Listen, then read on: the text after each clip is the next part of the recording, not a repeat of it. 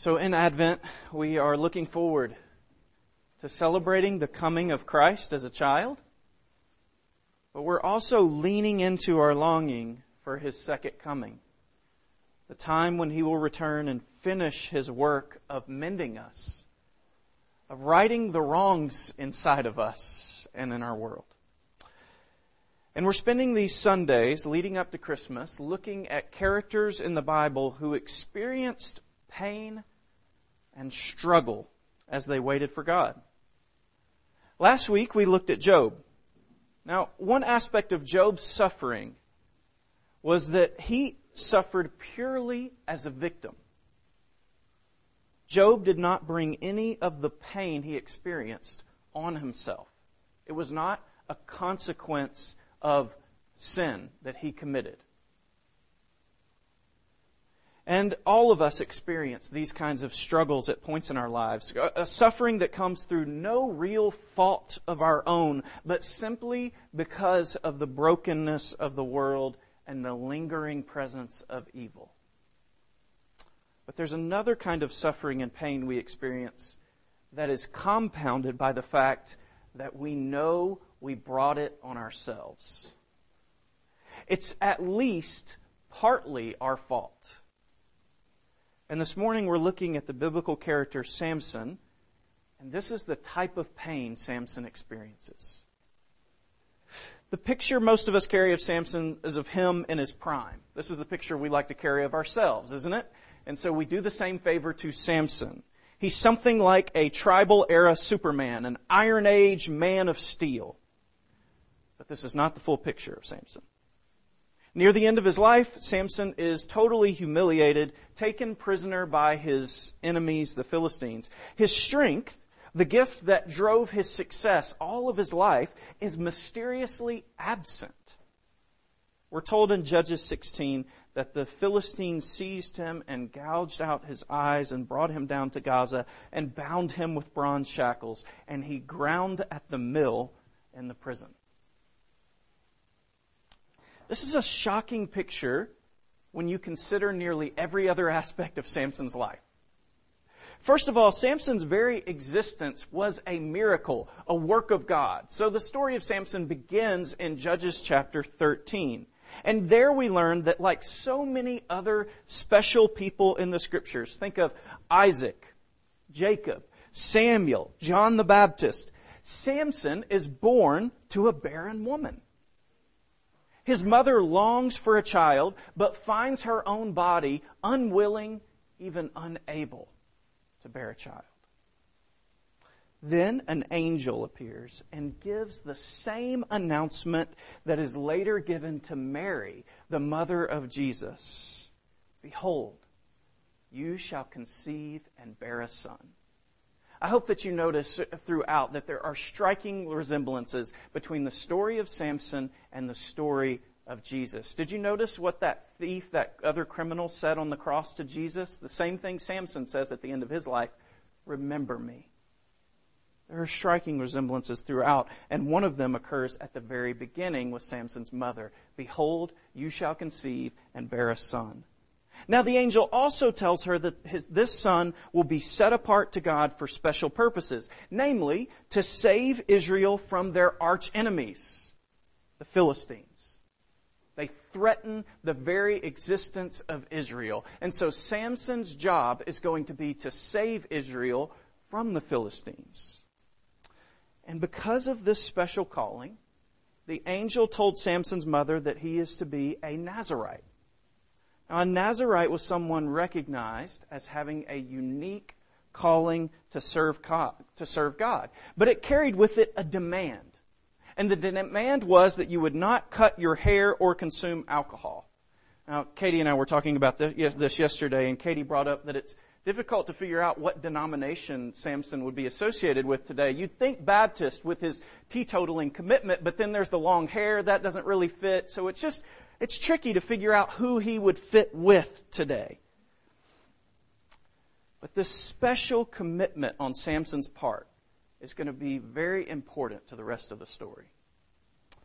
Now, if Samson's existence is so miraculous, And if he's been set aside for this special purpose by God, again, what is it? To save Israel, God's people, from the Philistines.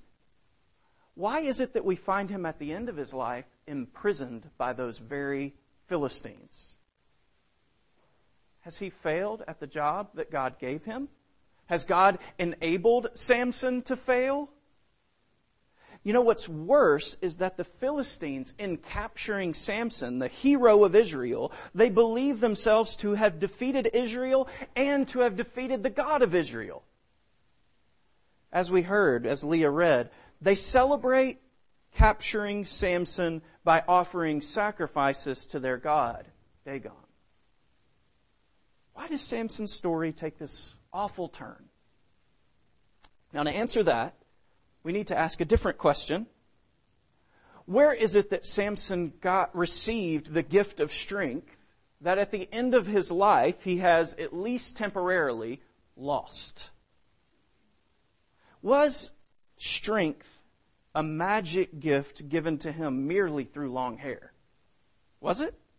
Because however we answer this is going to affect how we see the end of the story. Is it simply a magic connection between his hair and his strength that leads him to lose his strength?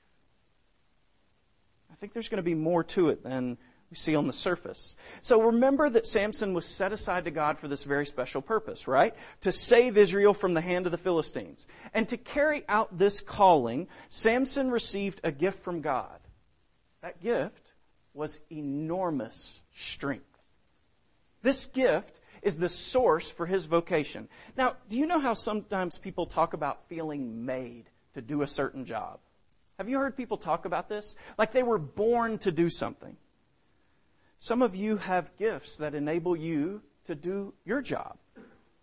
You're great with children, or you're business savvy, or you have a gift of connecting with people. And whatever the gift is, this skill enables you to do your work, your vocation. For some of you, it is as if you were born to do it. And this is exactly the way it was with Samson. He was blessed with enormous strength so that he could do the work God set out for him, which was to rescue Israel from their oppressive enemies. This was quite literally what Samson was born for. Now, there are several situations in Samson's life where he appears to do exactly that. So, on one occasion, uh, this particular instance is in Judges chapter 15 the Philistines were raiding Israelite lands and they asked the Israelites to give up Samson as a prisoner. The Israelites agreed to do this and Samson agreed to let it happen. The uh, and then, after he lets this happen and he's in Philistine custody, it, we're told that he is filled with the Spirit of God. Actually, we're told that the Spirit of God rushed on him and he overcame 1,000 Philistines by himself with the jawbone of a donkey. Now, afterward, Samson is terribly weak and dehydrated, understandable. So he prays and he asks God, who's given him this strength for this battle, to give him water. And God does. So God enables him, actually, he says in his prayer, this is a means of salvation. He has destroyed all these Philistines and he's protected Israel through this. And now he says, Will you give me water? And God gives him water so that Samson can continue on this work of saving Israel from their enemies, the Philistines. But there's also something else going on. There's no doubt that even in this situation, Samson is a little bit full of himself. His work definitely serves to protect Israel and God's people. But Samson each time kind of walks about with, his, with a stiff neck, with his head up very high. But each time this happens, Samson's victories, though he appears a little full of himself, are seen by the Philistines and Israelites as victories for Samson's people, for Israel. So Samson, he might have some self interest here but his work serves a larger purpose of caring for God's people. So, time after time, we see Samson accomplish unbelievable feats of strength, and clearly, his strength, this gift he's been given to accomplish his God given calling, this comes from God, from his relationship to God. Notice that we're not mentioning his hair. The reason being is that Samson's hair is merely a symbol of his relationship to God. Now, notice this is going to become very important. It's an important symbol. Don't get me wrong. It's a symbol similar, similar to a wedding ring. You should be careful what you do with your wedding ring. You should keep up with it. But it's not magic. It is not the very thing that makes you married. Samson's strength comes from his relationship to God, from God's relationship to him, and his hair is a symbol of that relationship. So, what is it that causes Samson's demise? Is it merely that his hair is cut? No, if we look closely at Samson, there's much more to it than his hair. So there are two things we need to look at with Samson before we even get to his relationship with Delilah. First is Samson, well, one is Samson's behavior. The second is his prayer life. And the first we're going to look at is his prayer life. I just mentioned that after defeating the Philistines in battle, Samson was thirsty. He was deathly thirsty. So he prays. And listen to how he prays. He was very thirsty, and he called upon the Lord and said, You have granted this great salvation by the hand of your servant, and shall I now die of thirst and fall into the hands of the uncircumcised?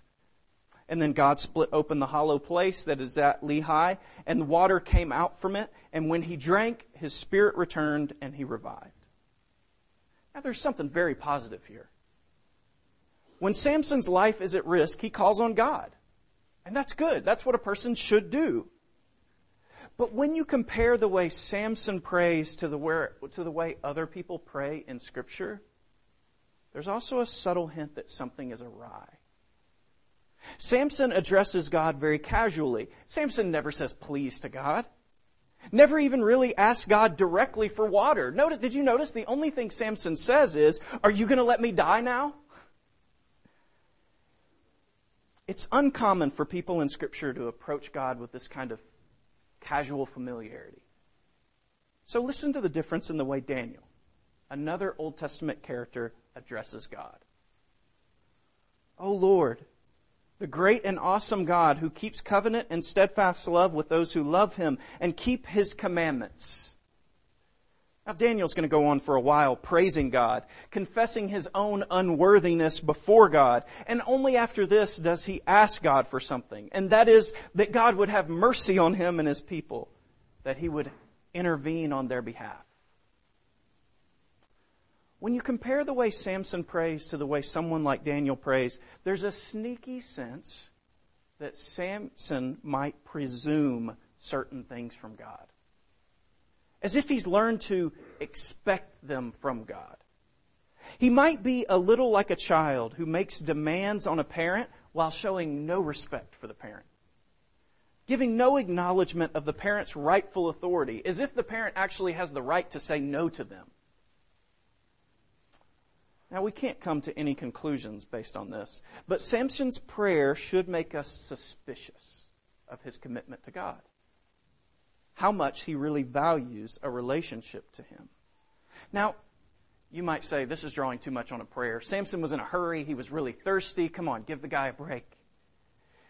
You might be right, except that Samson's behavior goes on to prove the suspicion.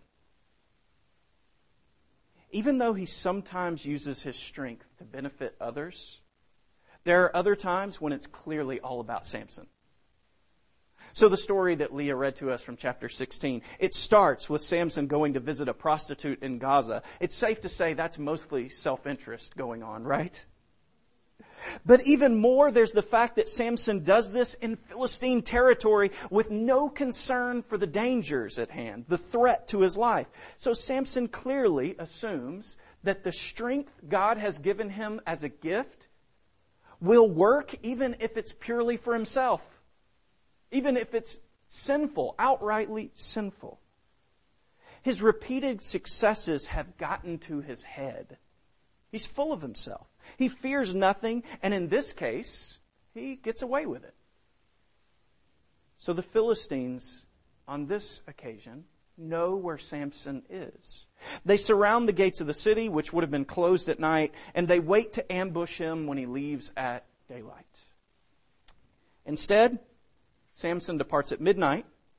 He rips the gates off the city wall, hauls them up a hillside overlooking the city, and installs them there for the entire city to see when they wake up in the morning. There's more than a little hubris in this, wouldn't you say?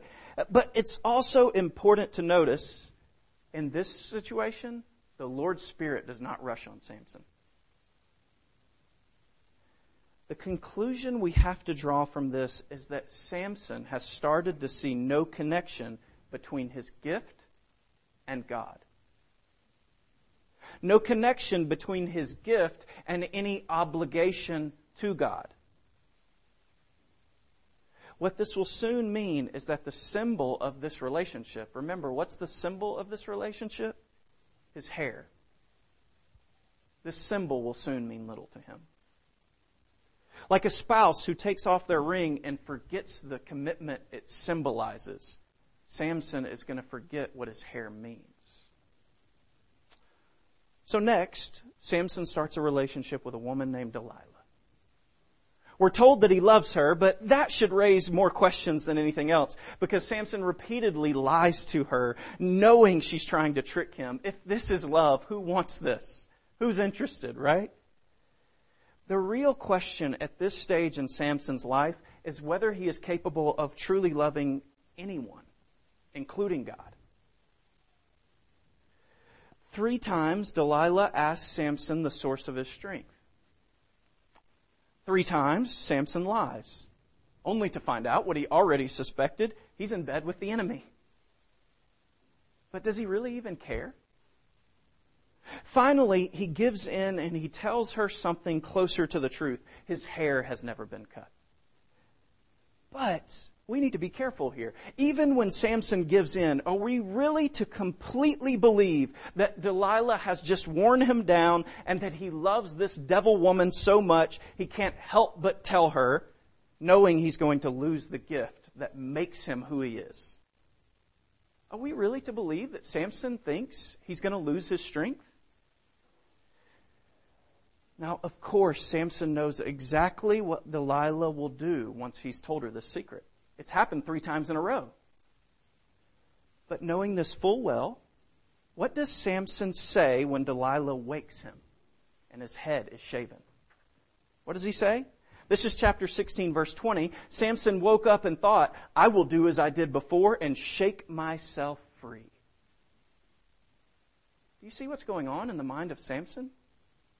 It's a crucial turn in the story. Samson has learned to presume on God so much that even after he tells Delilah of this vow, he still doesn't really think that God would ever take his strength from him. Even then, he tells himself he'll shake free from the Philistines just as he did before. Then we're told this he did not realize that the Lord left him. What's happened here? Strength had been God's gift to Samson. But this strength came as part of his relationship to God. The vital symbol to this relationship was his hair. Like the spouse who throws away the ring and then dispenses with the relationship and says, I'm done by giving up this secret, Samson shows that he has no regard for God. He believes that he has no need for God, no dependence on God. He believes he can get what he wants from God with no responsibility to him. Perhaps the greatest tragedy of this story is that Samson has become so disconnected from God, he doesn't even know when God has left him. Can you imagine a person in a marriage who doesn't even know when the other spouse has left? They've become so disconnected that when they're gone, they don't miss them. This is what's happened to Samson. It's the relationship that he has become disconnected from. And the hair was the final symbol of that relationship. So, no longer able to fight against them, the Philistines easily capture Samson. They make him into their slave. So, to ask the question again what is it that causes Samson's demise? The story is telling us that it's the loss of a relationship, the vital relationship between him and God. What is it that creates Samson's suffering near the end of his life? It's his own accumulated decisions, his own self willed isolation, his refusal for much of his life to let what he wants depend on what God wants. This is what has created Samson's suffering at the end of his life. Finally, it all comes crashing down on him. But surely Samson can be redeemed, can he? Anyone can be. The real question here is how can he be redeemed? Will it be the regrowth of his hair that restores the magic, the strength? Now, Samson realizes it's going to take more than that. As Leah read, you heard the part where his hair began to grow again. But at the end, his hair already regrown, Samson does something else that shows us when his strength is restored. He prays. He prays. And this time he prays differently than the prayer we heard before. This is chapter 16, verse 28. This time, Samson addresses God as the royal king, O Lord God. And this time he humbles himself enough to ask please of God. Please remember me and please strengthen me. Samson's suffering has caused him to realize that his strength is connected to God and it's dependent on him. Without his relationship to God, he is empty. He's void. And he can't carry out his vocation, the very thing that God called him to do. Now, Samson is still himself. He's still imperfect, even in his prayer. His prayer is for personal vengeance on his enemies, for goodness sake. He asks God, let me have strength just this once to be able to get vengeance on them for my two eyes. He's still Samson. But God's willingness to answer him tells us something about God, actually. Did you notice the thief on the cross? Remember me when you come into your kingdom. It was a very simple prayer, and yet Jesus' response is, You'll be with me. Today you will be with me. God does not wait for our perfection before he's willing to draw near to us. This is what we see in the story of Samson. He does wait for you to open yourself to him, though. For you to humble yourself enough before him to ask for his help. God returns to Samson when there's just enough of Samson's turning to God to enable God to come closer to Samson. So, to close, what can we draw from Samson's pain and struggle at the end of his life? Well, first, we need to know that seeking our own independence in life is dangerous. Seeking your own way is dangerous. So, this summer, I made a terrible, this, this past summer, I made a terrible mistake. I'll never do it again. I planted morning glories in our yard. Yeah. We made this bamboo teepee. We planted them around our lamp post, thinking they're going to be beautiful. I told a couple people here about it, and they laughed at me. And I thought, how bad can it be? Now, sure, they, they choked out our pole beans, but they were still pretty. Still worth it, I thought. Then came the time to pull them up. Now, this wasn't too bad either. They, they, their, their roots are pretty shallow, right? But then two weeks later, I started to see hundreds of little morning glory seedlings, even in places I hadn't planted them. I, it was, I took pictures and sent them to the people that had laughed at me said, You were right. So if you want a good laugh next spring, you can come to our house, uh, and there'll be morning glories everywhere, I'm sure. So my lesson was learned, right? I'll never do it again. They're invasive. This is exactly how rebellion works spiritually in our lives. It is exactly the way it works. It almost always starts small, but it grows. And before we can even realize it, the seeds of it are everywhere in our lives. We've lost control. And also, without realizing it, we isolate ourselves from others and from God. This is why Samson can't even tell when God's left him. Because his rebellion grew slowly over time, and he lost sensitivity without even knowing it. So, first, seeking your own independence is very dangerous. Second, when we do this, when we seek a, a, stubborn independence, it will often lead us to forms of pain and suffering. Think about all the pain Samson must have felt toward the end of his life. Physical pain, certainly, but also emotional and spiritual pain. He was alone. For much of his life, it seems, Samson had sought women to comfort him. But now, there's no one available. And here, when he had the greatest need, even God was absent. We need to know that when God allows us to suffer in these ways because of our own decisions, because of our rebellion, this is a gift to us. It is. It's a mercy to lead us back to God. Suffering isn't the worst thing that can happen to a person. Rather, isolation from God, loss of relationship. This is the absolute worst thing that can happen to a human being. To be completely and utterly alone. So, lastly, what do you do when you find yourself in this type of situation? Having made a mess of your life? Because that's what Samson has done. You repent. You return to God. You open yourself up to Him again, and God will come near to you.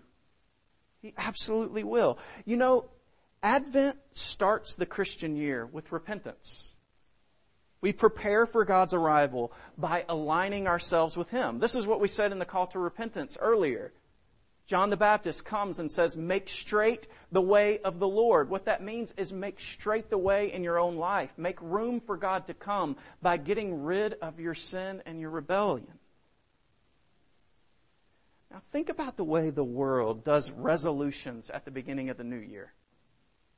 So, in, in a, just a few weeks, we're going to be all about new resolutions, commitments to a new diet, to work out, and to be an all around better person for 2019.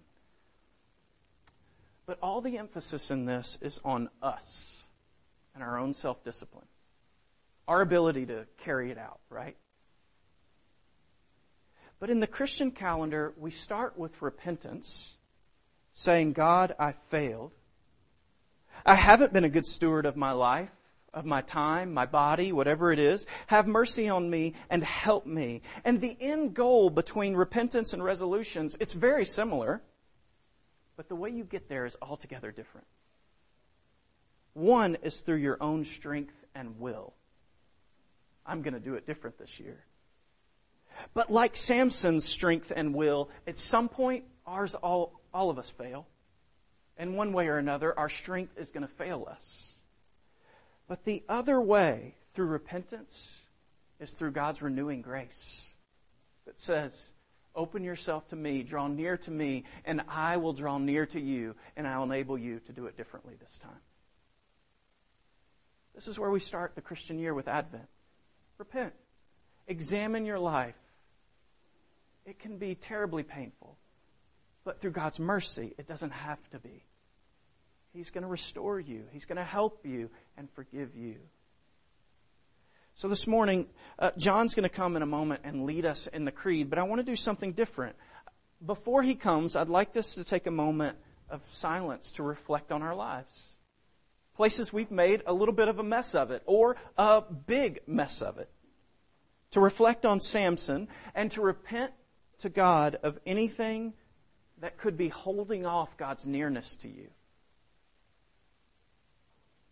Will you ask God to draw nearer to you. So, John, in a few moments, after some silence, you'll come and lead us in the creed. But let's, let's take time to do this, to open ourselves to Him and to invite Him to draw near to us.